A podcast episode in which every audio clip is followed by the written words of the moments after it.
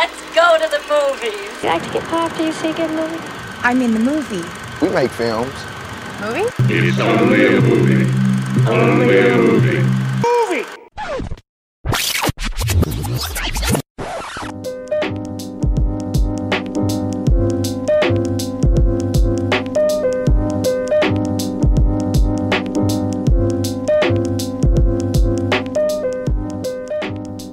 Velkommen til Movie Podcast. Jeg er din ene vært, Mikkel Abel, og som evig og altid, så sidder han altså overfor mig, Joachim Jelle. Hej Joachim. Hej Mikkel. Hvordan har du det i dag? Varmt. Der er varmt. Vi sidder her i hjertet af Aarhus. Solen skinner, men i vanlig stil, så har vi jo trykket os indenfor, fordi vi foretrækker jo at bruge vores solskinsdag indenfor en film og snakke om det, der betyder noget. Præcis. Og det er også det, vi skal snakke om i dag. Ja, og det er jo ikke helt blevet fredag endnu. Vi sidder her på en tirsdag, men det skal altså ikke stoppe os fra at lave en klassisk 5 til fredag. Og hvad skal vi snakke om i dag, Joachim? Jamen, vi skal snakke om lidt forskellige film, men vi skal snakke om film fra streamingtjenesten, der hedder Mubi. Movie.dk, ja. Ja, det er sådan lidt, det er jo ikke lige, den er altså ikke lige oppe på Netflix-niveau, den er ikke oppe på HBO-niveau. Det er lidt sådan en, hvad skal man kalde, sådan en niche-streaming-tjeneste. Vi kan jo lige starte ud med, inden vi går i dybden med Mubi, så kunne vi jo lige starte ud med at forklare her om 5 til fredag.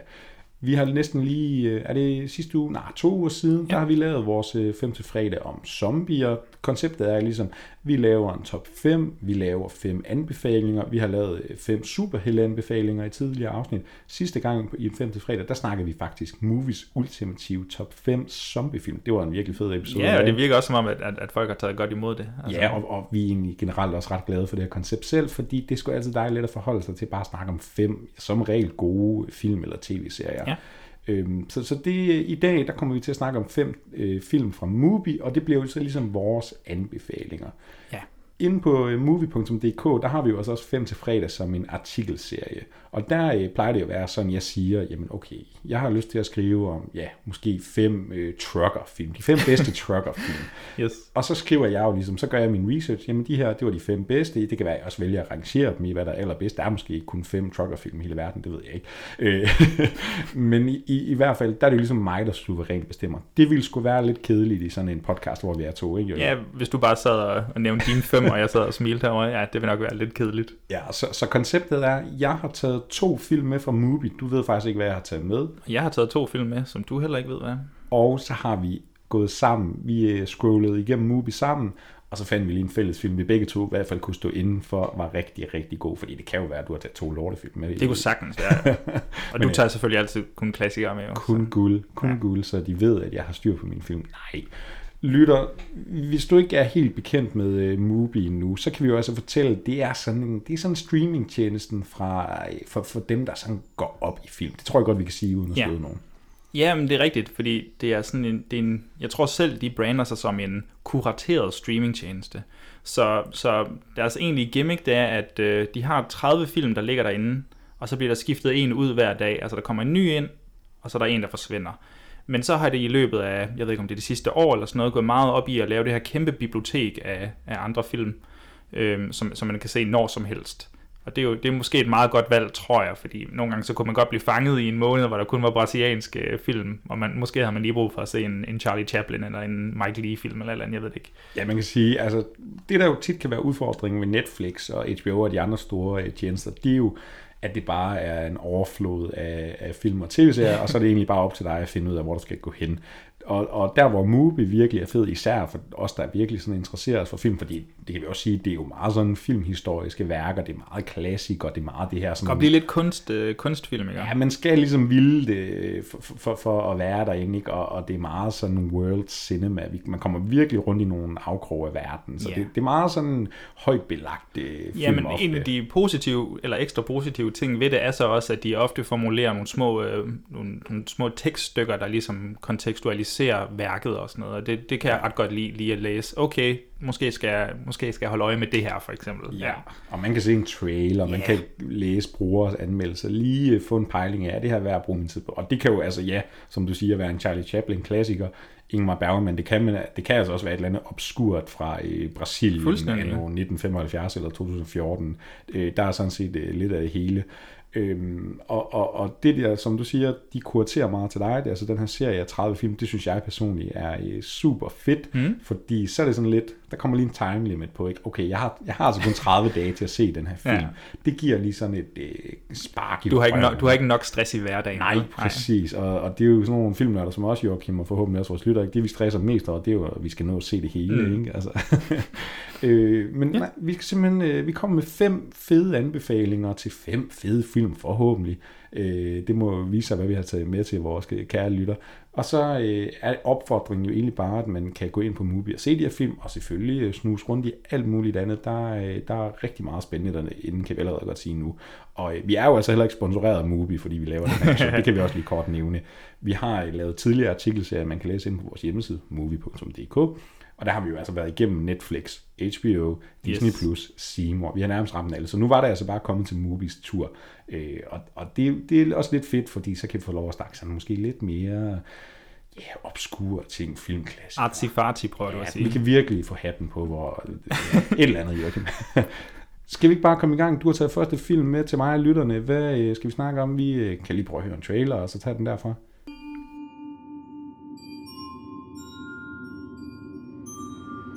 It ain't never been a rat problem in Boston.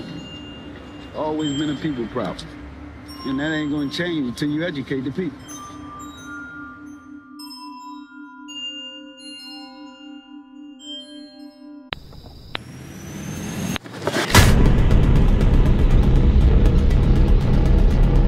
Acknowledgement of a creation myth. Before the world became the world, it was an egg.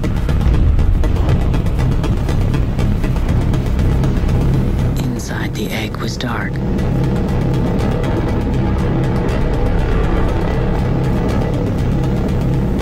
The rat nibbled the egg and let the light in.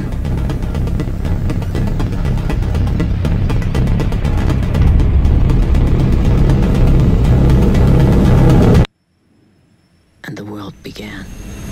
Jamen, jeg stødte på den her film, der hedder Rat Film. En rigtig sexet titel, vil jeg selv sige. Filmen er lavet af Thea Anthony, og jeg stødte på den omkring for et år siden, da jeg oprettede mig på Mubi, og så kunne jeg se, at det var en af de her eksklusive titler, de havde. Ligesom Netflix har nogle originals, så har Mubi også erhvervet sig nogle titler til sin egen service. Dokumentaren havde fået nogle fine anmeldelser. Den var på cirka 80 minutter, hvilket måske er min yndlingsfilm.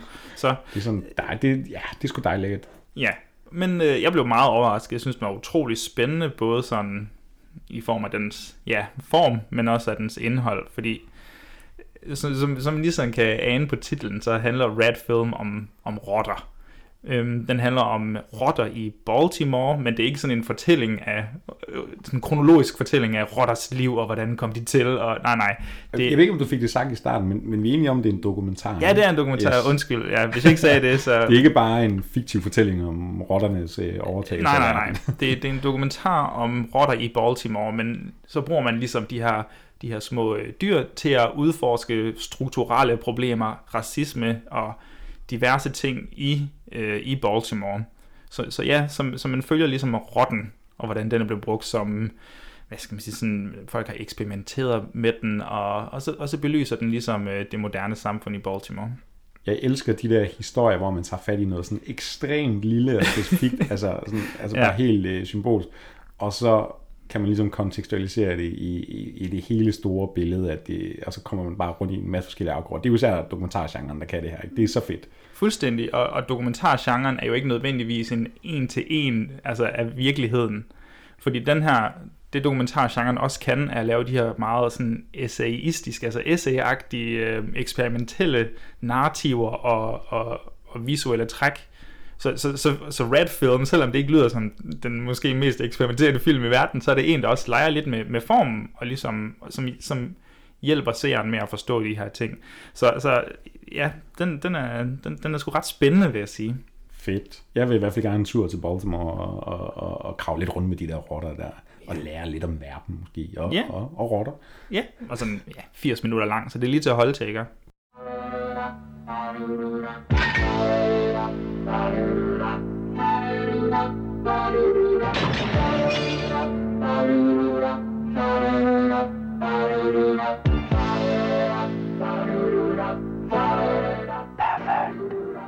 he's slimy.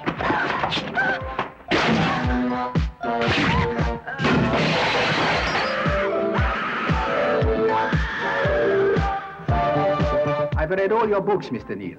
The book deals with a murder committed with an old-fashioned open razor, right? This girl, too, was killed with a razor, and your book's pages stuffed into her mouth. Can I ask you something?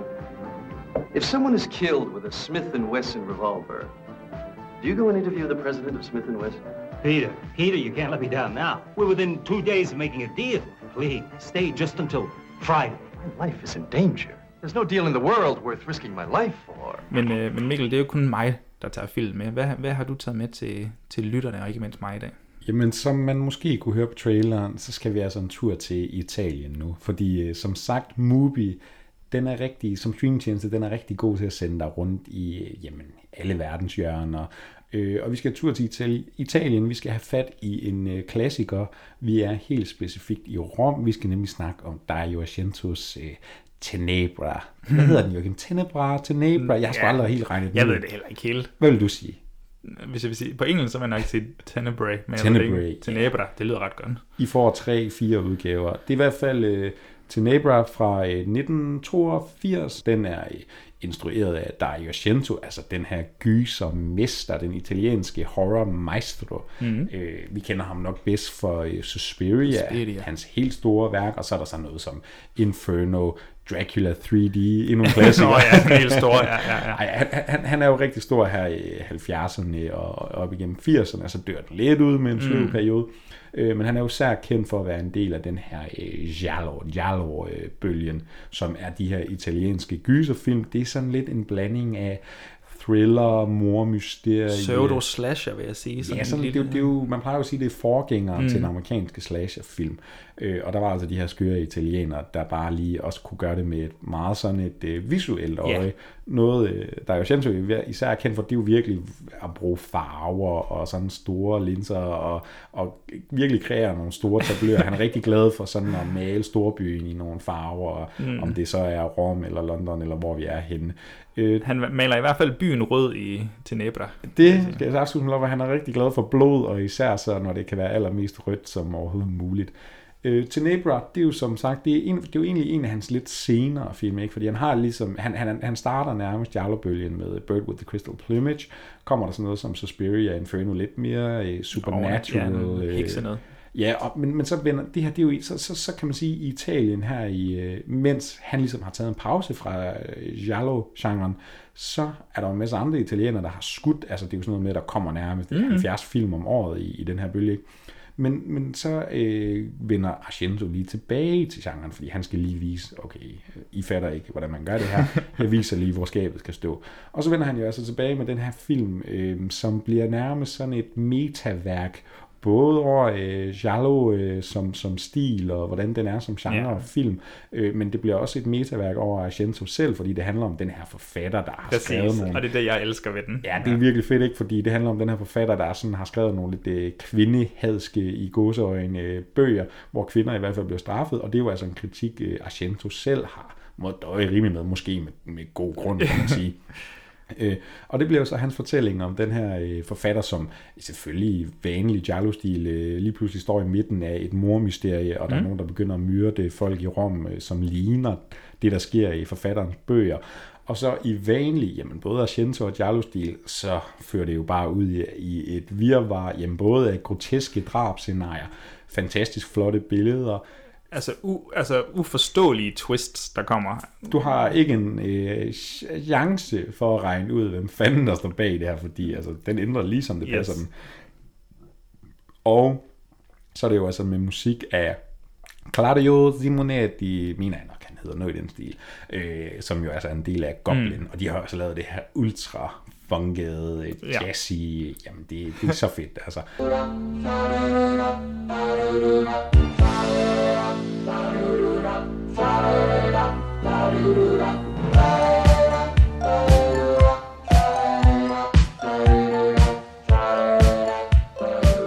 Ekstremt stemningsfuld. En af mine favoritter fra Argento.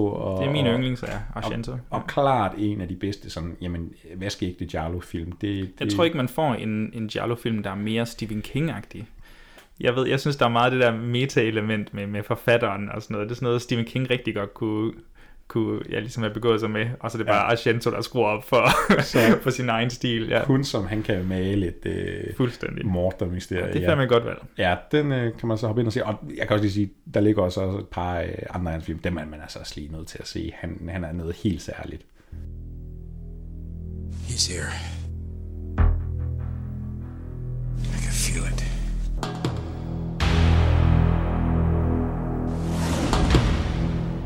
You search for the scent of your prey, and then you hunt them down. That's the only thing you're committed to. It keeps me sharp, on the edge, where I gotta be.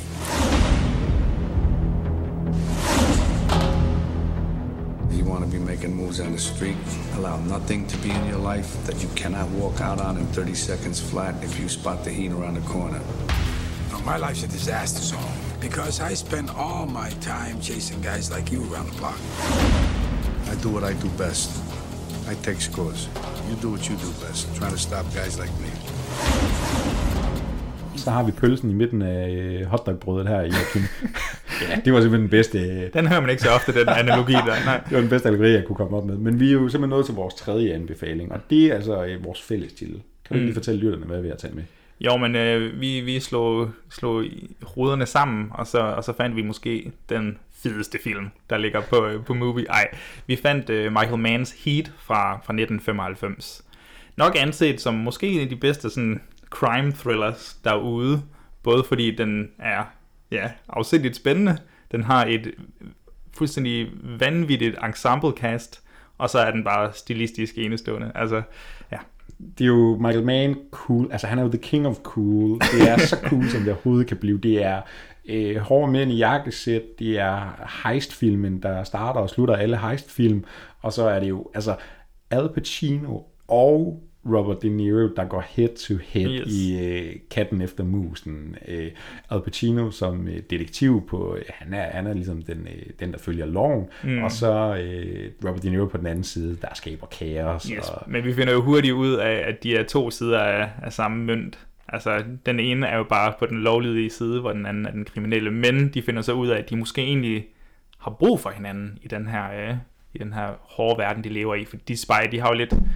De har jo lidt problemer med privatlivet begge to, kan man sige. Ja, og det der er så fedt ved Heat, det er, at vi kommer så meget ind, altså vi kommer så meget ind bag vores karakterer, selvom altså så mange andre film, de havde jo bare tegnet dem som, hvad skal man sige, kriminelle, altså cops and robbers, og så var det ligesom det, så kunne vi godt få nogle fede heist-scener, vi kunne få nogle meget leg med suspense og jagte og shootouts og det ene eller andet. Men der hvor Heat den lige er bedre end alle de andre, det er jo fordi vi virkelig lærer de her karakterer at kende, og vi kommer ind bag deres familie, og det er jo altså ikke bare Robert De Niro og Pacinos karakter, det er også Val Kilmer, som ligesom er en del af De Niro's slæng. Det er også det hele slænget, og deres kærester og koner, og hvilke kampe de går med, fordi det er jo rimelig hårdt liv at ligge i den her balancegang af, og ja, hvornår skal vi lave næste heist, og hvordan slipper vi fra det? Og... Den er bare så detaljeorienteret. Altså, det jeg virkelig godt kan lide ved den, at den dedikerer, altså den har jo også en lang spilletid på de der næsten 3 timer, 2 timer 45 eller sådan noget. Men den dedikerer sig bare til at udforske alle de her karakterer, og jo, der er nok mange, der husker filmen fra den meget enestående sådan action set pieces. Ja, og lyddesign. Og lyddesign, ja. Lyden af pistolerne. Og... Men det, der sådan yderligere for mig ligesom gør den så nice, det er, at så placerer vi, altså en af de fedeste scener, det er så når vi placerer Robert De Niro og Al Pacino i et rum, og de bare skal sidde og snakke.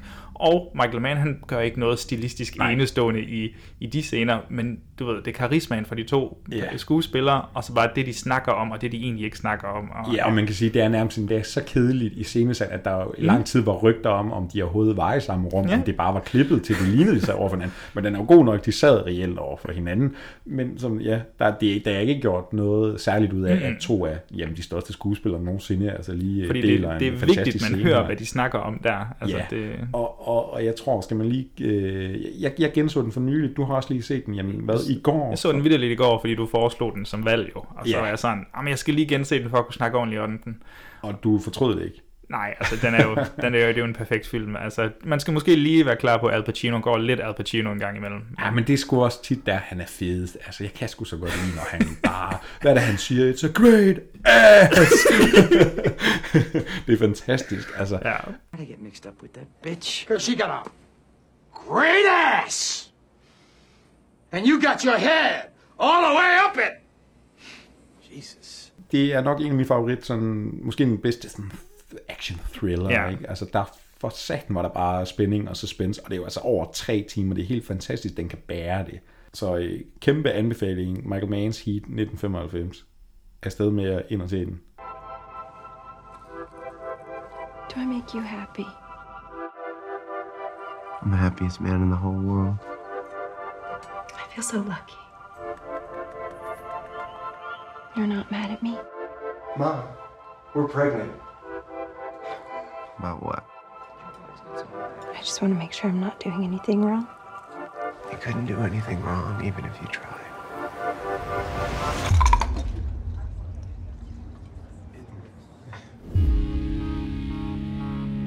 So what did you do for money before you met my son? Retail, mostly. A lucky break. I'm just real grateful. Fake it till you make it. Are you happy? Or are you pretending to be happy?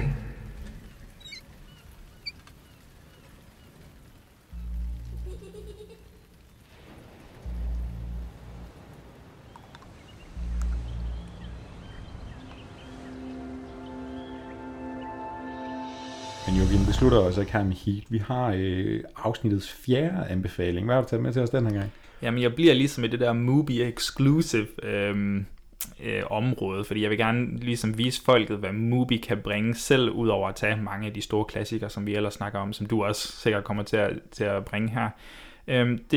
Den hedder Swallow, en lidt besynderlig titel jo, og den går under den der flygtige genrebeskrivelse, som er mysterie, drama, thriller, horror. Så man ved ikke helt, hvad det er, men den er i hvert fald instrueret af Carlo Mirabella Davis og produceret af Joe Wright, som vi jo snakkede om forleden i Kvinden i vinduet-snakken, der måske ikke var så god. Men Swallow derimod, den er lidt noget andet, synes jeg. Man følger Hunter. Hun er en ung kvinde, og hun bor sammen med sin mand. Og ham her manden, han er nærmest sådan en 2020 Patrick Bateman-replikant. Altså han er en jobbie, der går op i penge og flotte ting, og meget sådan image og status. Han er ligesom født ind i en rig familie, og den her rige familie i sådan vanlig rig familiestil, så er de sådan lidt kontrollerende både over for mandens liv og for Hunters liv. Og så især kontrollerende, når Hunter hun så bliver gravid. Og det er ligesom hele omdrejningspunktet, fordi når hun så bliver gravid, så får hun sådan, du kender det jo godt selv godt, den der trang til at spise mærkelige objekter. For eksempel en lille sådan marmorglaskugle, og så senere måske en tegnestift, og så måske noget, der er lidt større, men ikke nok med det. Nogle gange så melder sulten sig. Ja, så må man bare tage, hvad der er, ikke? Nej. Men ikke nok med det, så vil hun også gerne have genstandene, efter hun har afleveret dem i toilettet, så hun lige rengør dem og har sammen nogle små trofæer. Okay, nu begynder det jo at lyde virkelig fucked up. Så begynder det at lyde sådan virkelig horroragtigt, synes jeg. Sådan, hvad fanden foregår der her? Men den toner også lidt ned på det igen. Altså, vi er i sådan Rosemary's Baby-vibes. Måske ikke lige så sådan tvetydigt med, hvad er virkeligt, hvad er ikke virkeligt. Men man kan godt mærke, at det er hele den her... Altså, det er kvindekroppen, det handler om. Og kvindekroppen er jo sådan igennem historien ligesom blev en anden... Altså sådan undertrykt lidt, kan man vist godt sige mildt. Og så... så handler det her mere om Hunter og hendes fortid, som hun ligesom skal bearbejde, mere end det handler om, at der måske er at det er satan, der har befrugtet Mia Farrow i Rosemary's Baby, ja. Ja, og altså jeg har jo ikke set Swallow, jeg har set nogle billeder og klip, jeg vil helt vildt gerne se den. Jeg synes, den ser også meget sådan stilistisk ud. Helt sikkert, den har jo rigtig flotte farver, og det hjælper jo også, at den er skudt i sådan rent, altså mestendels i sådan et rigtig flot hus, og med rige mennesker og sådan noget, så den er jo bare generelt flot. Det ligner sådan rigtig som indie arthouse-gyser, man og har prøvet. Og jeg tror, du rammer den meget godt der. Jeg tror også, at man har prøvet at sælge den til 824, og så passer den lige ind i deres katalog af film. Men hvor noget, jeg er nysgerrig på med den, er, hvor meget sådan, altså meget sådan grafisk body horror. Snakker vi, er vi ude noget Cronenberg, eller er den mere mild omkring det? Den er langt mere mild, men den forstår at skrue op for, altså, den er ulækker. men den er ikke grafisk ulækker på den der måde, men man kan godt lige nå at tænke sådan, du ved, lige klemme ballerne eller krumtæer eller et eller andet. Forestillingen om... Ja, men der er også lidt blod i det. Okay. Ja. Jeg er nysgerrig i hvert fald, og lidt skræmt. Ja. jeg skal ind og se den i hvert fald. Jamen helt sikkert. Giv den gas, hvis man er klar til sådan en horror, drama, thriller, mysteriefilm. Dejlig beskrivelse. Dejlig sigende beskrivelse.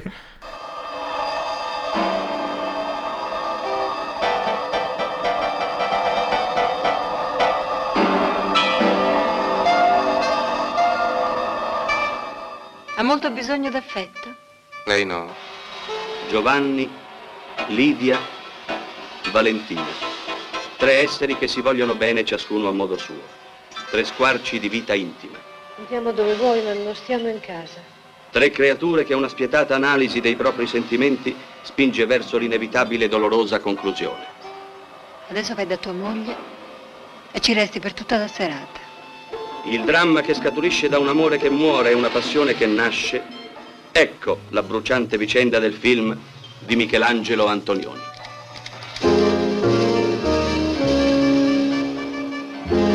Perché non parliamo mai noi due? Det var 4 film, Mikkel. Vil du ikke også lige give os den 5. film?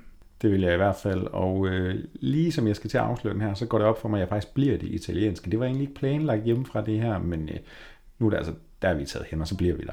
Fordi at det sidste film, jeg har taget med som anbefaling her, det er simpelthen en ægte klassiker, og vi skal virkelig derop, hvor det bliver rigtig klogt, og det bliver rigtig filminteressant, fordi jeg har taget Michelangelo Antoninis La Notte med, okay, ja. Og det var sikkert, at vores italienske lyttere, de griner og peger fingre af mig lige nu.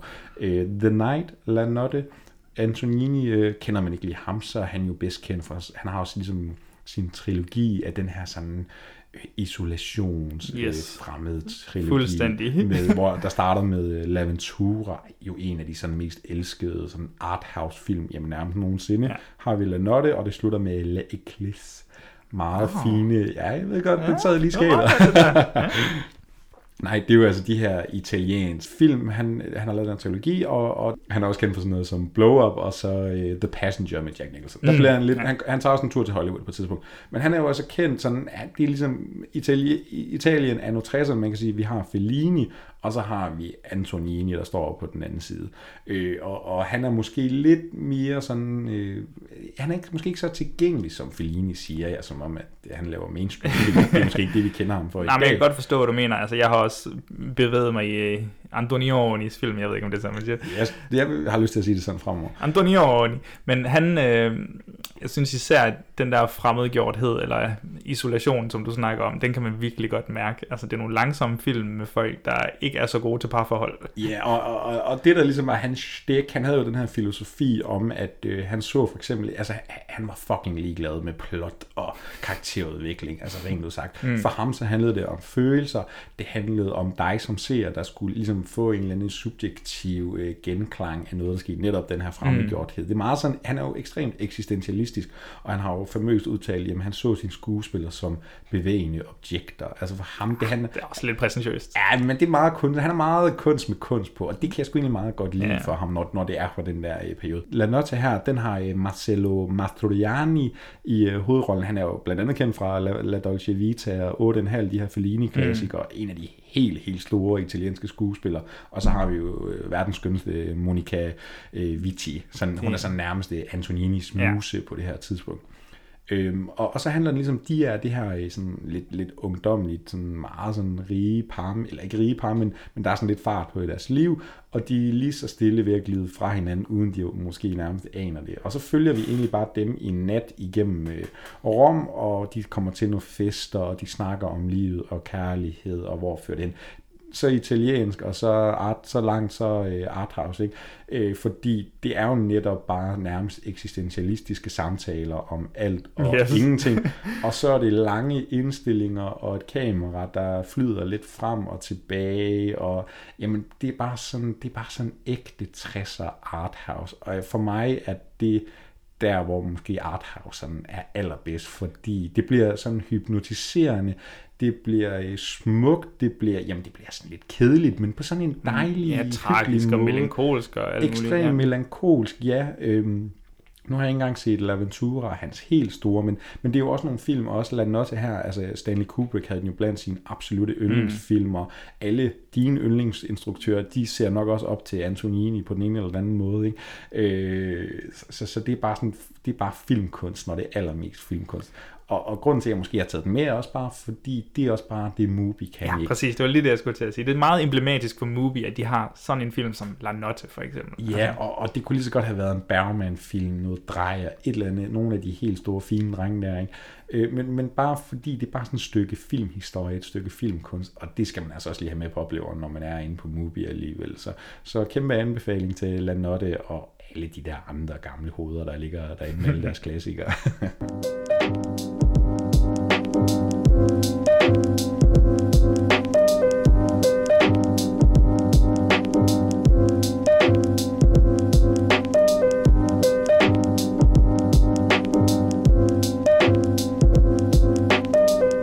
Og Joachim, det var jo altså, hvis jeg selv skal sige det, 5 fantastiske, gode, formidable, jamen skønne, dejlige anbefalinger til 5 gode film, man kan se inde på Mubi. Ja. Der er et eller andet sjovt i, vi går fra, altså vi starter med Rat Film, og så slutter med Antonioni. Ja, og jeg synes egentlig, altså uden at rose os selv for meget, men jeg tror, vi har opsummeret Mubi meget godt, ikke? Fordi vi har sådan en mainstream klassiker som Heat, den kan alle være med på, hvis man søger noget god fredagsunderholdning. Du kan være så filmisk kunstinteresseret, der overhovedet kan være med La Notte. Du kan komme over det mere obskure med Swallow og Rats, og så kan du også lige tage en tur med noget ægte gys og spragl med Dario Argento, hvor det bare får lov at være lidt mere smadret og lidt mere chubanger. Og det er jo bare, ja, det er sgu måske meget sådan, ja, emblematisk, som du sagde før, ikke? Og for Mubi generelt. Det er i hvert fald plads til en fed fredag. Og med de 5 anbefalinger, skal vi så ikke bare få rundet episoden af her?